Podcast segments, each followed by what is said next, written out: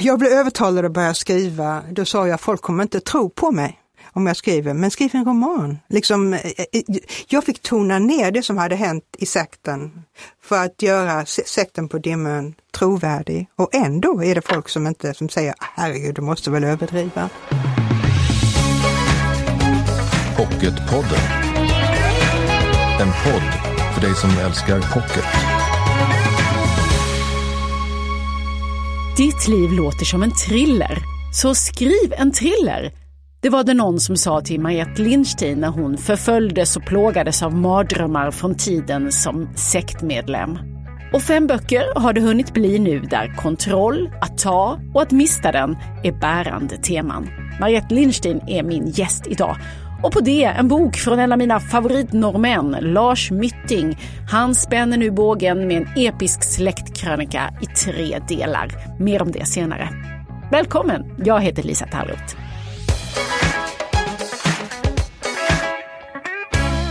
Ja, I hela 25 år var Mariette Lindstein medlem och fånge får man säga i sekten scientologerna. Hon arbetade för den högsta ledningen i USA och hon levde instängd i en fortliknande anläggning i öknen utanför Los Angeles.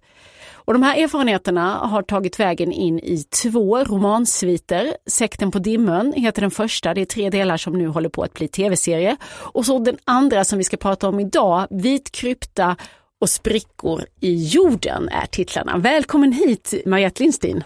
Jättekul att vara här! Du var ju bara 19 år när du först kom i kontakt med scientologerna och du var 45 när du lyckades fly. Ja. Och idag är du några år över 60 och lever här i bara Sverige. ett år över 60. Ja, ja, det behöver vi inte lägga på fler. Ett år över 60 och du lever i Sverige tillsammans med din man Dan som, ehm, som också har erfarenheten av att vara avhoppad sektmedlem. Ja. Och då undrar jag nu då, är du helt fri från den här sekten idag eller? Nej, det tycker jag inte. Alltså jag tycker att, jo jag är fri på det på det sättet att jag inte mardrömmar längre, jag mår inte dåligt. Men jag tror att jag bearbetar fortfarande det som hände på olika sätt och speciellt genom att skriva. Um, skriva thrillers som naturligtvis ska vara bra som thrillers, men också bearbeta mina upplevelser genom att skriva. Det har blivit min terapi. I alla dina böcker så är ju det här med liksom känslan av att vara förföljd och en paranoia som utvecklar sig. Det finns ju med hela tiden. Um, Känner du dig idag förföljd av sekten? Eh, periodvis, inte hela tiden, det var ju fruktansvärt. Men när jag går på mässor och ibland när jag är i stora folkmassor, eh, ute på centraler och, och sådana ställen så känner jag lite, får jag lite paranoia. Eh, men eh, det är inte så att jag känner, alltså hemma känner jag mig helt trygg. Och det som framgår ju i din serie där om sekten på dimmen, det är ju hur stegvis livet förändras när man går med i en sån här grupp och sekt. Men när du då lämnade, där jobbade du uppe med den högsta ledningen i USA för scientologerna. Hur var ditt läge då? Hur såg ditt liv ut? Alltså vi hade ju vanliga jobb. Vi var ju en stor marknadsföringsmaskin egentligen eh, för hela kyrkan. Vi hade så mycket, så stor budget att vi hade annonser för Super Bowl. Jag menar, vi var verkligen stora på marknadsföring. Det största tv-sända evenemanget? Ja, jag tror en miljon dollar kostade en sån annons. Um, så vi hade vanliga jobb. Vissa jobbade med böcker, vissa jobbade med management. Vi jobbade hela tiden med att sprida kyrkans budskap. Vad är det för någonting man försöker eh, sälja? Vad är det för lära? Alltså jag tror att scientologernas lära är den mest egotrippade av någon som du har. Det handlar mycket om din inre kraft, din styrka, det handlar om din egen framgång. Om man ska jämföra scientologernas texter med någonting så är det faktiskt en författare som dyker upp i mina böcker, Ayn Rand. Du vet, mm. ideal, mm. den stora vita supermänniskan. Det, det är verkligen scientologin i vad de tror på. Men när du bestämmer dig för att fly, då är det från vad som du faktiskt kan beskriva som ett fängelse? Helt och Galler och stängsel? Det fanns inte en chans att ta sig ut. De sista tre åren vill jag i stort sett fly varenda dag, men väntade på rätt tillfälle. Och när kom det? Det kom eh, faktiskt, konstigt nog, när vi blev inlåsta. Eh, vi var 25-30 personer, eller kanske till och med mer, som var inlåsta i en, en eh, husvagn eller trailer. Och eh, jag såg att någon faktiskt fick lämna egendomen och det var en person som hade självskadebeteende. Och då, då spelade jag helt enkelt att jag hade självmordstankar för att komma därifrån. Och då var det enda sättet jag kunde tänka mig att komma därifrån, för vi hade vakter med pistoler som stod utanför eh, där vi var. Det var ett smart drag av mig då. för då skickades jag bort från den här egendomen till Los Angeles där de inte hade en massa stängsel och sådana saker. I, I, din serie om sekten på dimmen har du gett eh, sekten ett annat namn, men det, och du skriver ju där och skildrar ju i romanform just det här att, att komma i kontakt med en sån här organisation och eh, sugas in i den och sen till slut försöka bryta sig loss. Ja.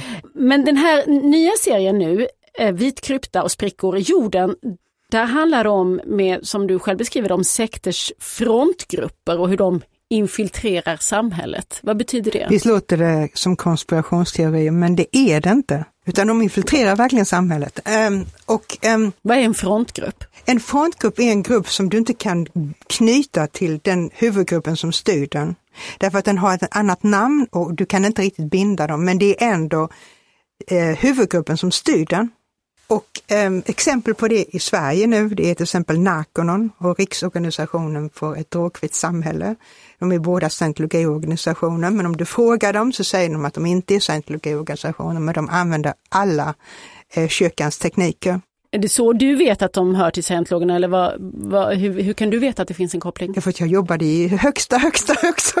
Vi använde Narconon hela tiden eh, och det var ett själv, självklarhet att Narconon skulle dra in pengar och dra in mer medlemmar och det var ingen fråga om det liksom. Eh, och, eh, men på sätt och vis så, nu har de eh, varit och föreläst i hundra gymnasieskolor i Sverige om, om hur man ska bli fri från droger och i stort sett föreläst om scientologin. Och det är väldigt sorgligt.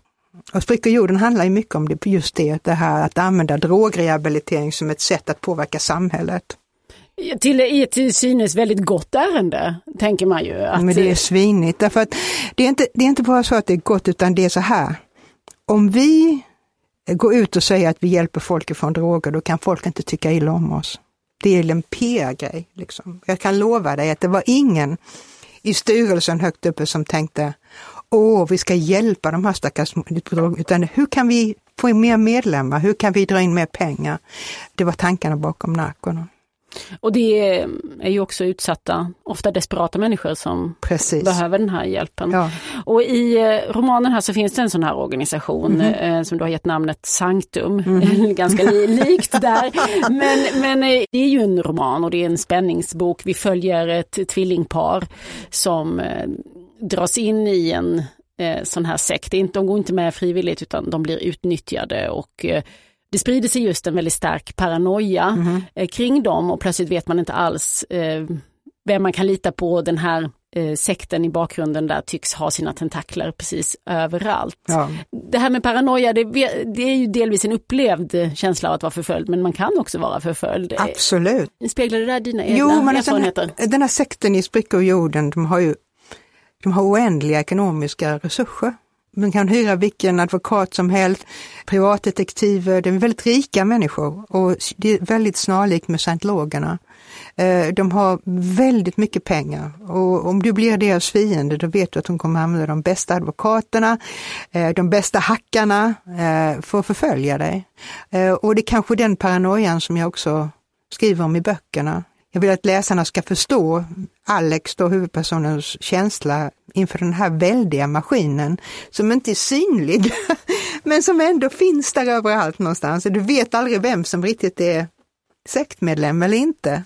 Och det är ju del av paranoian. Mm. Det är när jag går till en release och vet jag aldrig om, eller ett föredrag, vet jag aldrig om det är en scientolog där som är där och spionerar på mig eller inte. För min sista release för Vit krypta då såg jag en kille som såg skum ut, så sa jag, du är scientolog. Ja, sa han. Jag vet aldrig riktigt. Och är det här utifrån att du vet hur de jobbar också, att de faktiskt eh, håller på och, och förföljer människor på det här sättet. Det kan ju låta som liksom, ja. men herregud, Mariette Lindstein har vi väl förlorat nu, låt henne vara. Ja. Eh, men du vet att du betraktas som ett hot Absolut. för organisationen. Absolut. Ja, men jag gjorde precis en intervju med politiken. Danska tidningen? Ja, därför att min eh, roman kom ut där i februari. De skickade ett sex sidor långt brev om mig till tidningen och hotade dem om de skulle skriva om mig. Jag är definitivt eh, aktuell i deras eh, på deras blacklist. eh, sex sidor med bara grejer om hur fruktansvärda jag är och att de, de ska stämma, du vet.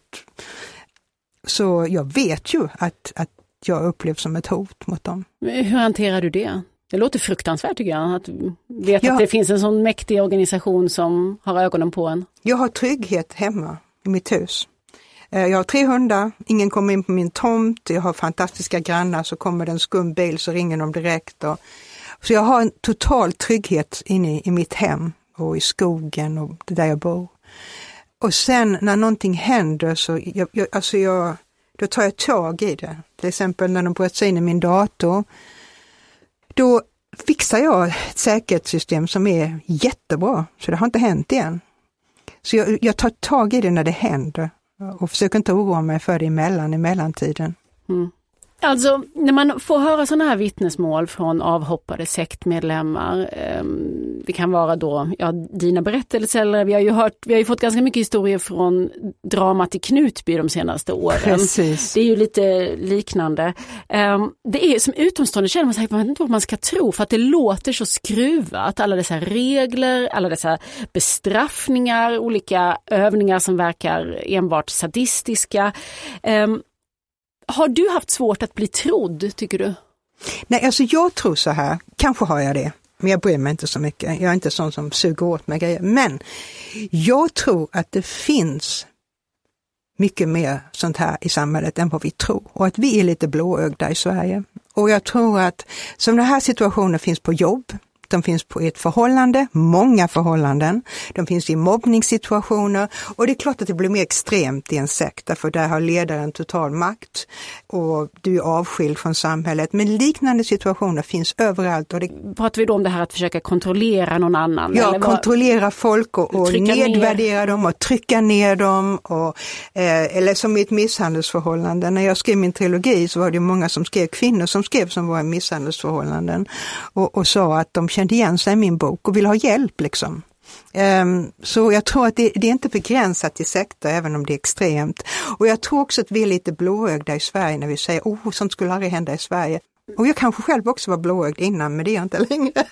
Och med sådana här situationer, då menar du ehm, alltså härskar, tekniker, kontroll, manipulation, manipulation ja. förtryck, förtryck andra med en person tar makten över en grupp och, och liksom leker med dem som råttor i en bur. Eh, det händer säkert på många arbetsplatser. Men äm, du har ju den här då starka och speciella erfarenheten av att ha levt 25 år i en sekt och ändå så när du ska berätta om det här så väljer du ju romanformen och mm. fiktionen. Ja. Jag tänker att, eh, var du inte, kände du inte att du var rädd att folk inte riktigt ska tro på att det här är verkliga händelser? Vad gör det att någon, någon inte tror på det? när man skriver en roman! Nej men du förstår vad jag menar. Det var egentligen därför jag bestämde mig för att använda romanformen, för att när jag blev övertalad att börja skriva, då sa jag folk kommer inte tro på mig om jag skriver, men skriv en roman. Liksom, eh, eh, jag fick tona ner det som hade hänt i sekten för att göra sekten på dimmen trovärdig. Och ändå är det folk som inte som säger, herregud, du måste väl överdriva. Men jag tror att eh, verkligheten överträffar ofta fiktionen eh, ändå och därför kan man använda fiktion som ett sådant medel. Jag försökte göra det verkligt för folk hur det känns att bli indragen och, och du vet, gå med i en sekt och hur svårt det är att ta sig ur. Mm. Och ett um, tema i just de, den här serien, Vit krypta och sprickor i jorden, det är ju kontroll då, att ha den, ta den, få den, mista den, ge, våga ge upp den. Så, alltså förutom då i liksom sektens form så skildrar du också en förälskelse, en väldigt passionerad förälskelse. Mm. Som ju också handlar om att våga släppa kontrollen. Ja. Varför ville du ha med den historien? Därför att eh, om du har en sadistisk sekt där alla är vita män. Jag kände att det måste finnas något fint som motverkade det, det här som, som, som den här sekten gör. De är så avskyvärda och jag kunde inte göra dem mindre avskyvärda än de är.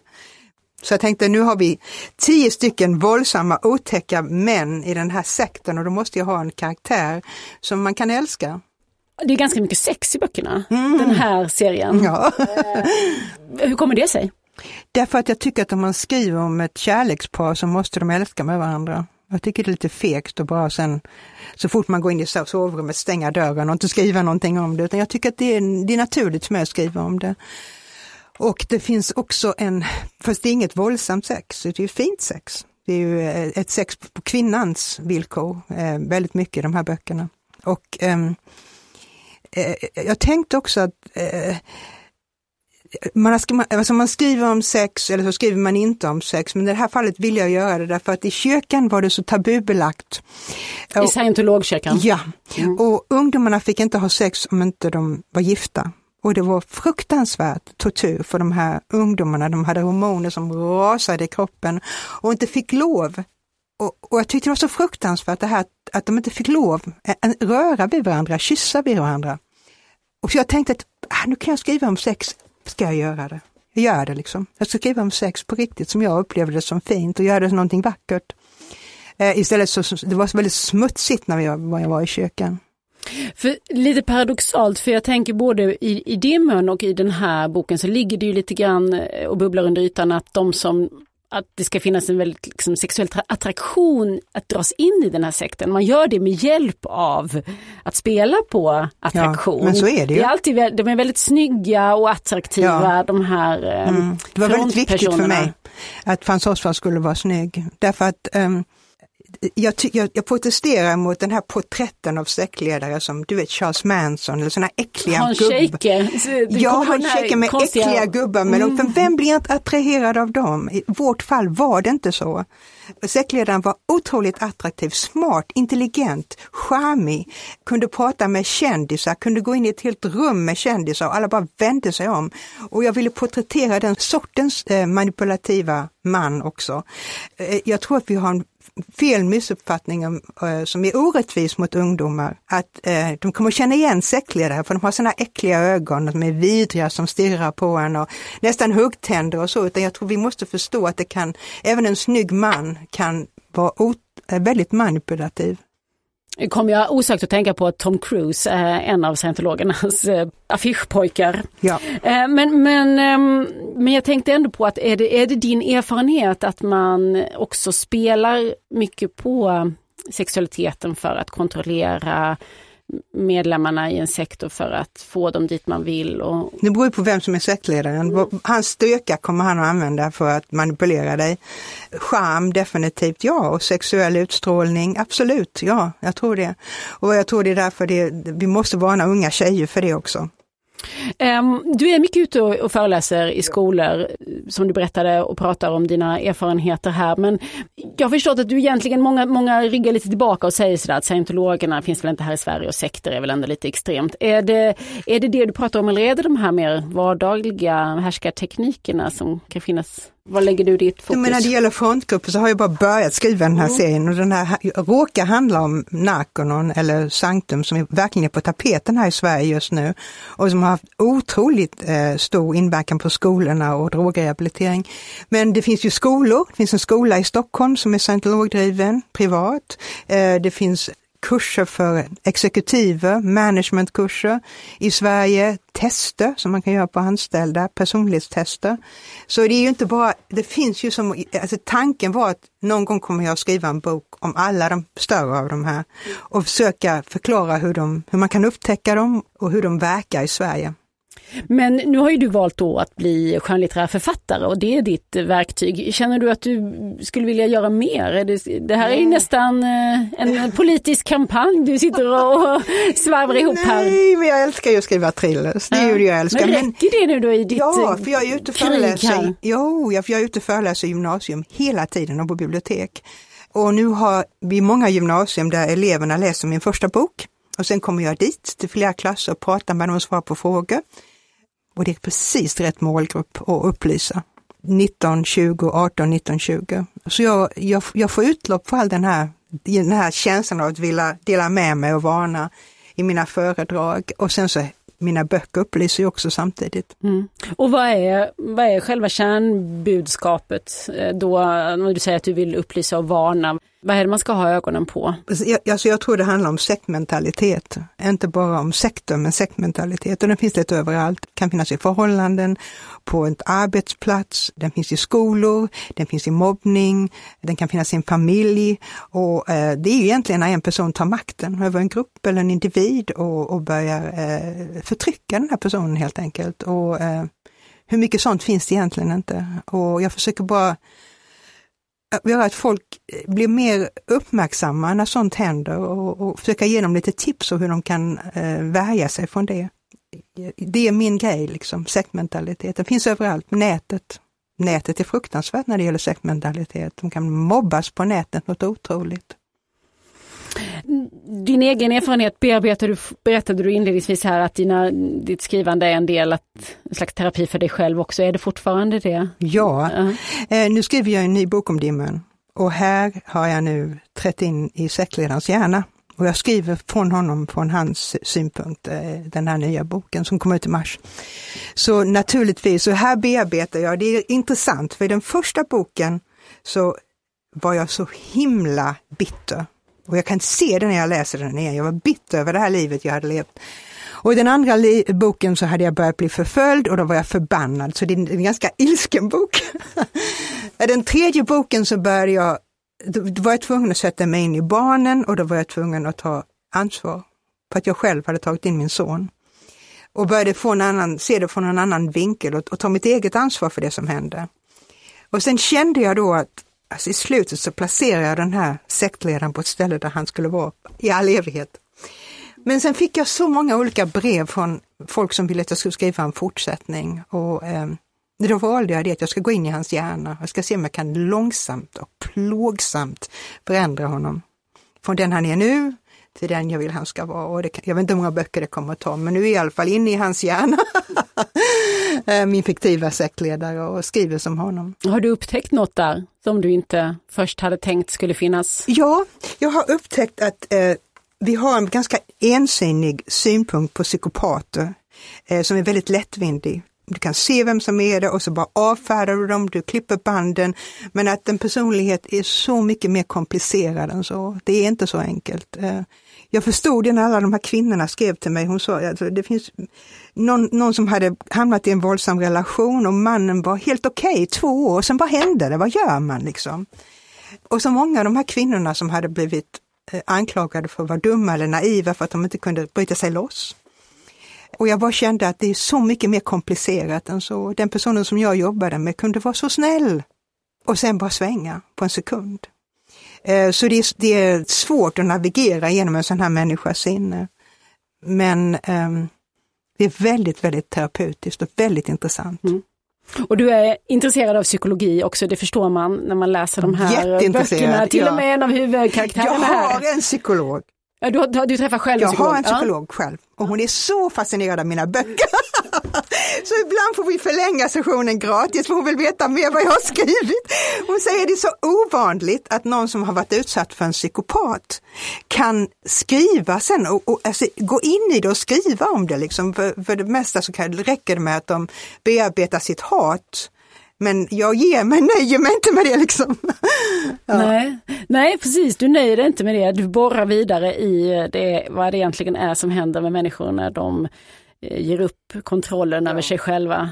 Ja. Eh, och det är det temat för alla de här böckerna och de senaste, den senaste sviten nu är lite mer, tri, det är lite mer thriller, det är lite snabbare tempo. Det är snabbare tempo, ja. Eh, kan man säga. Och lite mer sex. Ja, ganska mycket va. Ja. Vit krypta och sprickor i jorden heter den senaste serien och så är det då Sekten på dimmen som vi också har pratat om, en egen svit. Tusen tack Mariette Lindstein för att tack, du kom Lisa, hit. så kul att prata med dig. Pocketpodden. Systerklockorna heter den roman vi ska prata om nu och den har jag sett fram emot. Det här är norrmannen Lars Myttings senaste som nu finns som pocket. Och jag älskade verkligen hans tidigare bok Simma med det drunknade. Den har jag rekommenderat till alla och det, den rekommendationen gäller än. Men nu är det här första delen i en trilogi. Och Sara Nyström, du är förläggare för Lars Mytting här i Sverige. Vad handlar Systerklockorna om? Det här är en stor historisk romantrilogi som utspelar sig på 1800-talet, i alla fall den första delen, Systerklockorna. Den utspelar sig i Gudbrandsdalen, fjällvärld, norska fjällvärlden, i en liten by som väl nätt och jämnt är by, snarast en liten fläck uppe i eh, fjällvärlden. Och där bor Astrid Häckne. Hon är 19 år. Hon är lång, magerlagd och känd för att vara ganska argsint. Det är egentligen inte en särskilt sympatisk huvudperson, även om man tycker väldigt mycket om henne när man följer henne. Och hon får i uppdrag, eller blir ombedd, att ta med sin urgamla släkting Klara till kyrkan. Det är en sån här gammal norsk stavkyrka. På nyårsdagen tror jag att det är. För att eh, Klara eh, vill gärna lyssna på predikan. Det är iskallt i kyrkan, stavkyrkor var dragiga historier och den gamla tanten fryser ihjäl. Det här är väl egentligen avstampet i den här breda och underbara, får jag nog lov att säga, episka romanen som följer Astrid och hennes efterkommande fram till och med andra världskriget i Norge. Över tre delar då, så nu ja. spänner han bågen lite, lite längre, Lars Mytting. Ja, det gör han. Och jag minns från hans förra roman och Simma med drunknade att det är så här fantastiska levande miljöbeskrivningar och också karaktärer som ser världen på ett lite annat sätt än vad man kanske är van vid. Eh, vad skulle du säga präglar hans författarskap och de här romanerna nu då som vi har framför oss med Systerklockorna först? Han skildrar ju gärna landsbygden överhuvudtaget. Att vara i den eftersatta delen av världen oavsett om det är nutid eller som här sent 1800-tal. Det är oftast ganska starka kvinnoskildringar. Det är tjejer som vet vad de vill kan jag säga. Och så är det de här unga männen som är väldigt förtjusta i de här tjejerna men inte riktigt vet hur man ska göra för att träffa dem. Det finns även här där Astrid är den centrala starka kvinnogestalten och så finns det en präst, en ung man som är väl mer eller mindre förpassad till den här delen av eh, landet. Och så småningom dyker det också upp en ung tysk student. Och bägge de här männen är lite förvirrade, eh, hyggliga och blir bägge lika tagna av Astrid, men väldigt osäkra inför hur det ska gå till. Liksom tafatta män, det älskar jag att läsa skildringar ja. av. ja, det är väldigt sympatiska ja. män, det vill jag verkligen säga. Lars Mytting har ju, eller han har ju många specialintressen och det som har kommit fram i tidigare böcker, dels var det ju en fackbok som hette Ved som blev en stor jättesuccé. Ja. Och sen fanns ju det här intresset för trä även i romanen Simma med det drunknade. Är det någonting som återkommer här nu i Systerklockorna? Det här? Han sysslar ju mycket med hantverk överhuvudtaget och runt träd, ja absolut, det är, det är en kista vill jag minnas i Simma med det drunknade som är väldigt central. Här är det ju stavkyrkan. Själva kyrkobygget, det här medeltida väldigt utsirade träarbetet som är centralt. Sen sysslar han mycket med jakt och det gick, fanns med i Simma med det drunknade, det, det finns med här också till Norge och till Gudbrandsdalen kom och det, så var det även i verkligheten. Engelsk överklass som kom för att jaga i Norge. Så jakt är ganska starka partier, eller stora partier. Mm. Och den här romanen då tar sitt avstamp i sent 1800-tal och ska med tre delar spänna fram till kriget, till andra världskriget. Ja. Lars Myttings Systerklockorna alltså är det vi pratar om. Tusen tack Sara Nyström för att du kom hit. Tack själv för att jag fick komma. Tack för idag. Nästa vecka då blir det idolmöte här i Pocketpodden. I alla fall för mig. För Gun-Britt Sundström kommer hit. Hon är väl mest känd för 70-talets stora förhållande roman Maken. Men nu delar hon med sig av sina dagböcker från just de här åren på 60 och 70-talet när allt hände.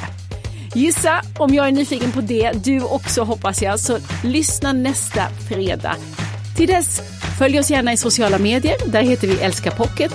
Och jag heter Lisa Tallroth. Hej då! Du har lyssnat på Pocketpodden. En podd från Bonnierförlagen.